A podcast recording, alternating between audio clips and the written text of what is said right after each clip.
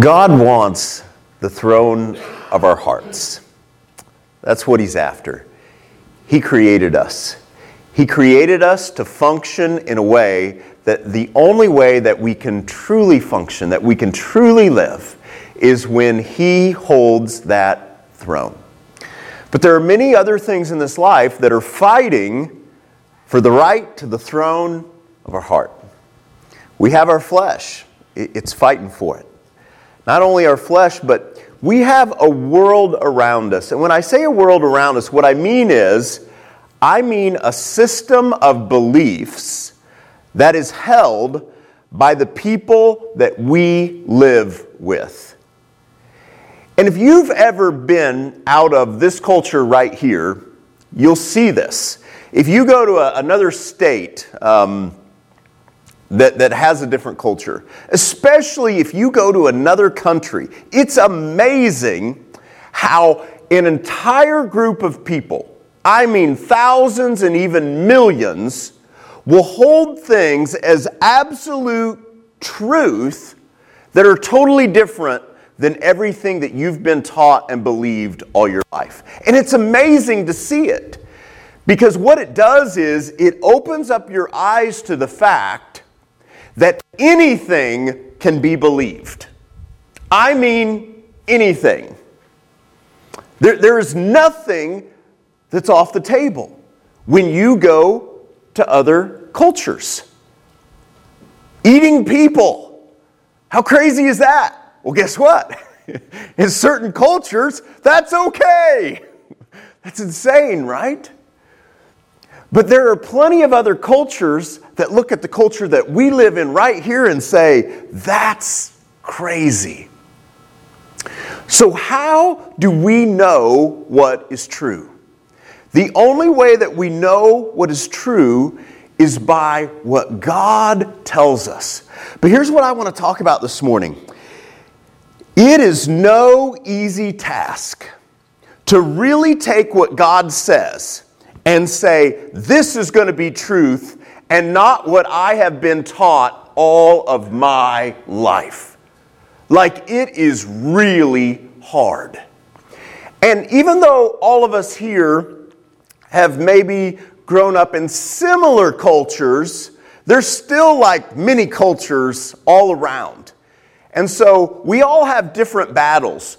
Um, one of the battles that I've had is different than one that maybe some of you have had. As many of you know, I was raised up in the LDS, Mormonism. And with that, what has come is a belief that I must earn my salvation because that's what I was taught. You work for it.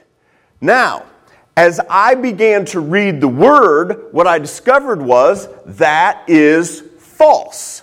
But hear this it has taken me decades, decades of preaching grace to really get my heart to buy into that. Because all my growing up years, my foundational years, I was taught you earn it, you work for it. And so, even as I would preach grace, I would live in such a way that my heart truly believed I had to earn it. Now, some of you, that's not the case. Some of you have actually been brought up in the opposite environments where you think grace is doing whatever you want as long as you say a prayer to Jesus, you're good. And that's not the word. But you know what? If you are going to buy into that in your heart, if you grew up around people that taught you that, that lived it out, you're going to have to immerse yourself in this word. And even when your feelings betray what this word says, you're going to have to come back and you're going to have to say, No, I'm going along with the word. You know, another thing that I was raised up, and I'm, these are church culture things that I'm talking about, but I was also raised up partly in a Christian church. I attended a Christian church in the evenings with my mother. And one of the things that I was taught there is that certain spiritual gifts no longer exist. But as I began to study the Word, I'm like, I don't find that. I don't find that at all. And so, what I began to do is to replace what I had been taught all of my life with the truth. But let me tell you this when I would be around certain gifts that were being exercised, you know, like we talked about um, the Holy Spirit as we were singing, we talked about the Holy Spirit moving in people to speak in languages they don't know.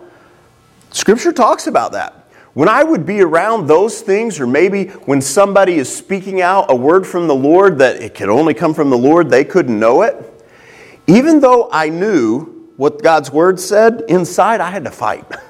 Because, like, inside I'm like cringing. I'm like, mm, mm, mm. because I'd been taught all my life that's bad. That's of the devil. Well, wait, but the word doesn't say it. It doesn't matter all the people that you grew up with, the people that you loved, that, that you would have given your life for, that you worked alongside, that you sweated alongside, these people held to that. And so inside, I'm just, I'm cringing. I'm like, mm, mm. it's hard. Now, we don't always buy into everything that our culture says. You know, I grew up in a culture when, when I was um, teenager and all that. It was racist. The culture I grew up in was racist. But for some reason, I, I never bought into that. for whatever reason, I just thought that's totally dumb. and my heart never bought into that. So it's not that we buy into everything that is around us, but there are certain things that we buy into, and when we buy into them, getting rid of them is really hard. I want to look at an example in Scripture today of that very thing of someone that if you read scripture, you have a whole lot of respect for, but this person battled with that very thing. And I want to apologize to those in my life group because we're looking at a scripture that we looked at this very week. But it applies, and I really felt like the Lord was saying, I want to go deeper into this. So the scripture that we're going to look at is Galatians chapter 2, beginning in verse 11. This is a letter that was written by the Apostle Paul to the churches in Galatia. But what you're going to hear about here is he's going to be talking about the Apostle Peter. The Apostle Peter. And if you've read the Word, you saw that early on, before the Holy Spirit came, Peter was a mess. He made a lot of mistakes and so on. But this is after he's been filled with the Spirit. This is after he's, you know, preached and seen thousands come to the Lord. He's seen the Holy Spirit move. He's seen the dead come back to life. He's seen it all. And after all of that, what you're about to read is that Peter fell into cultural stuff. Cultural stuff that came up against God, and Peter chose culture and said, This is truth over God and he had to be confronted. And it's important for you to know that because you need to know the battle that's going to be in your heart. Because if you don't understand this, you're just going to assume that because you feel strongly about something, it's got to be truth. That's not true. As a matter of fact, all of us, all of us have held things or hold things strongly that are not true. We have to go to the Word of God. Because I find that in my journey over and over and over. God keeps revealing more things. I'm like, ah, but God, this just doesn't make sense. But son, read my word. Trust in me. All right. Galatians 2:11 says this. But when Peter came to Antioch, I, this is Paul talking, had to oppose him to his face. For what he did was very wrong. When he first arrived, he ate with the Gentile believers who were not circumcised. But afterward, when some friends of James came, Peter wouldn't eat with the Gentiles anymore. He was afraid of criticism from these people who insisted on the necessity of circumcision. As a result, other Jewish believers followed Peter's hypocrisy, and even Barnabas was led astray by their hypocrisy. When I saw that they were not following the truth of the gospel message, I said to Peter in front of all the others, Since you, a Jew by birth, have discarded the Jewish laws and are living like a Gentile, why are you now trying to make these Gentiles follow the Jewish traditions? You and I are Jews by birth, not sinners like the Gentiles, yet we know that a person is made right with God by faith in Jesus Christ, not by obeying the law. And we have believed in Christ Jesus, so that we might be made right with God because of our faith in Christ not because we have obeyed the law. For no one will ever be made right with God by obeying the law. Now, when you read something about circumcision, may, maybe it doesn't impact you at all because you're like, who cares? Because in our culture, who cares? But in this culture, it was everything. And in our culture right now, we have things, okay? We have stuff that we're holding on to that don't line up with the Word of God. And what you need to understand is, is that the power of culture to pull you into something because when you go to work, it's what the people are talking about. And when you're at home, it's what the people are talking about. And when you flip on, you know, some news program or something, it's what the people are talking about. And, and it's just, it's so easy just to go with that. And we want to agree with people, right? Who likes to be in constant conflict? I don't. I get tired of it. I get tired of constant conflict. I just want to be for a while. So, what do you do with that? Well, what happens is it's easy just to go along with people. That's what happened to Peter. Peter knows the circumcision no longer means anything. But he's got his old buddies coming back.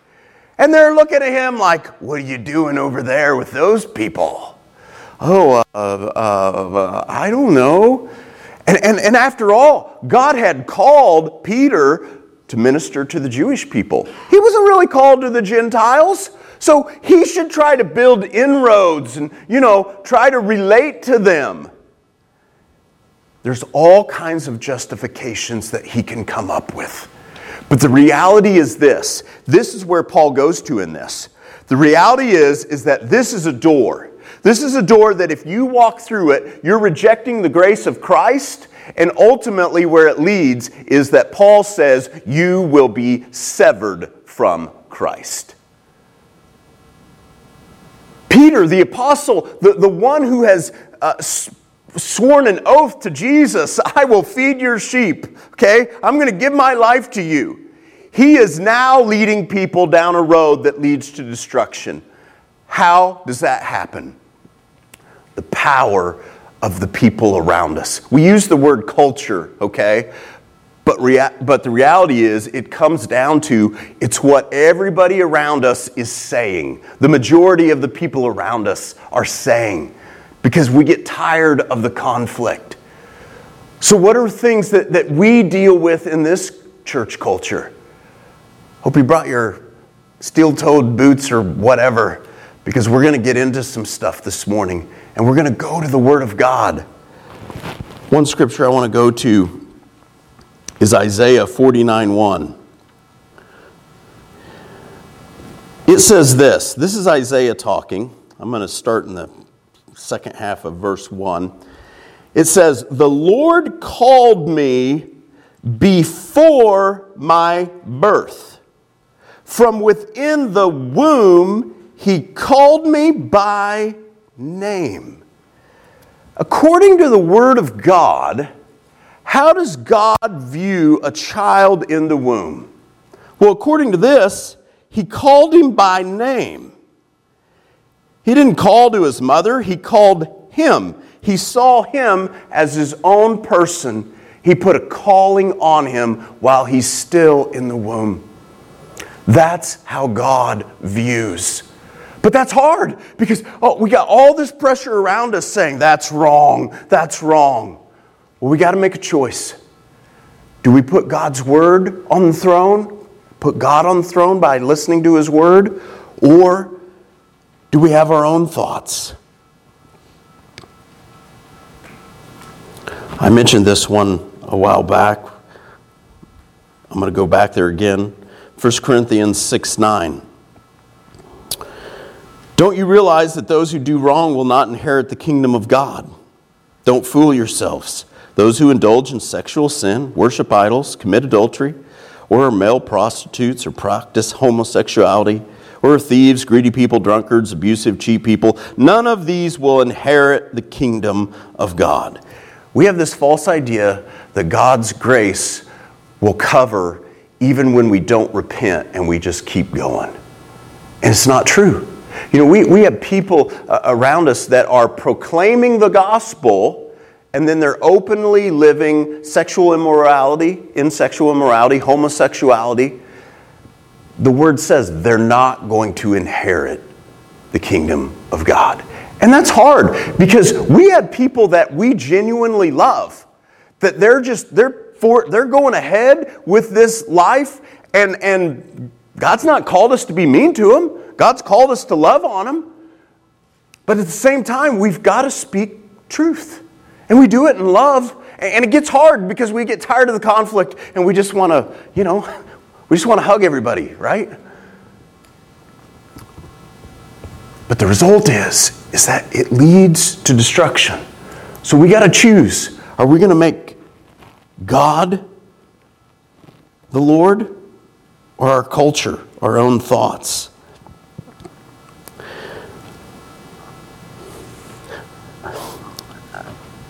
Very beginning, um, Genesis chapter 1, verse 27. God created human beings in his own image. In the image of God, he created them. Male and female, he created them. God has made two sexes, that's it, and he decides which you are. That's it. It doesn't matter what the culture around us says. And again, it, it, it, can sometimes, because I'm sure this is what Peter was going through, it can feel loving to kind of just be quiet and just kind of go along. Again, we're not called to be mean and jerks, but we are called to simply speak truth. But it's easy as, as, as the culture around us says, you know, if you, if you are loving, then be tolerant. We've got to speak truth. This is truth. That's what God declares. Another scripture I want to share um, 1 Corinthians 11 3. Like if I just read this scripture and didn't say anything else, there'd be a lot of people mad at me just from reading the scripture. I am so glad that you always keep me in your thoughts. You're following the teachings I passed on to you. Verse 3 says this But there's one thing I want you to know the head of every man is Christ. The head of woman is man, and the head of Christ is God. Oh. Now, we are all created equal in the sense that we equally inherit the kingdom of God. But you know what? We were learning in Sunday school this morning that we have different roles. God's given us different roles. He decides where we live, He decides what our role is, and we have to decide am I going to accept the role that God calls me to, whether it's my sex or whatever, or am I going to say, God, I'm making my own way? Well, at that point, you dethrone God and you enthrone culture and yourself. And you have to make a choice.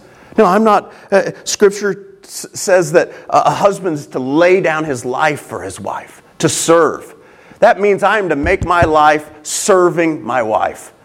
Because we, we think headship is telling people what to do for us. No, that's not headship in Scripture. It's the opposite. Jesus came as a servant. That's what headship is. Headship is serving more than anybody else around you. But our culture says, oh, you got to fight for your rights. Well, when I start fighting for my rights, whatever they are, I no longer look to God. I look to myself and I make myself God. And the result is I open the door for destruction. No matter what culture you live in, there are going to be battles. There's no place that you can go. You know, sometimes we think, oh, I'd like to, you know, move to this place or move to this place because they think the more, more like the way I think. I'm telling you, I've lived in numerous places, I've visited numerous cultures. Wherever you go, there's going to be battles because there is no culture alive. Hear this there is no culture alive that follows the Word of God exclusively. We all have things that we call the Word of God. And, and that's the problem. You know, many times when we're reading the Bible, we read it through the lens of the things that we were taught as young kids. And one of the hardest things that I find as I read the Word, I think I'm getting a little better at it, better than I was, but is to take off the lens and read the Word for what it actually says. I find that so many times I go in with these thoughts of what people told me the word says. And then when I read something that's the opposite, I'm like, oh, I must not understand the historical context of this scripture because there's no way that it means what it just said. Baloney. You need to read the word for what it says and allow that to be truth. And if you, because sometimes I don't understand it, I'm like, God, I, I don't get this. That, that's where faith comes in, and I've got to say, Lord, I'm not going to lean on my own understanding here. Even though I don't understand this, I don't understand how it makes sense, I'm going to declare you God, and I'm going to move forward in that direction. But the only way that happens is to continually read the Word if you're just listening to me, you're in trouble because you're getting a slant. Because when I read the word, I read it with a slant. We all do. And I constantly pray for the Holy Spirit to remove it, and He removes more and more, but it's always there. Because you are hearing things somewhat through the culture that I was raised in. And the way to get past it is to constantly read the word. Just read the word. And, and I've mentioned this before, okay? It's okay to sometimes look at what other people say about a scripture, but don't think that that's the word of God. Okay? When you're reading your word, don't jump down to the you know little notes down here that the commentator wrote and go, "Oh, that's what that means." I, I mean, more and more I'm finding it's wrong and it drives me batty. Just read the word. Read it over and over. Take it for what it says. You can understand it. And ask the Lord to reveal things to you. What are beliefs that I have that have just come out of my culture and they're not really you, God? Because it's holding you back. It's holding you back from the life that God intends for you to live. You know, one of the things that God keeps showing in me, we were reading about slaves in uh, Sunday school. And Paul wasn't saying, rebel, fight for your rights. He was saying, honor your masters and work for them as you work for the Lord. And I'm like, ugh, if I was in that situation, I can't imagine it. I would fight to the death. I will not be mastered by anyone. But I find that that attitude pulls me away from the Lord and it actually leads me to destruction. And I find more and more freedom the more I let that go. The more I let that go. And I'm finding more truth and more peace. But it goes against everything within me. I share that because you have similar things. There are similar things in you that you're just like, ugh, this can't be right. But if the Word of God says it, we've got to trust Him. Lord, again, thank you for your word. Thank you for Holy Spirit that is able to teach us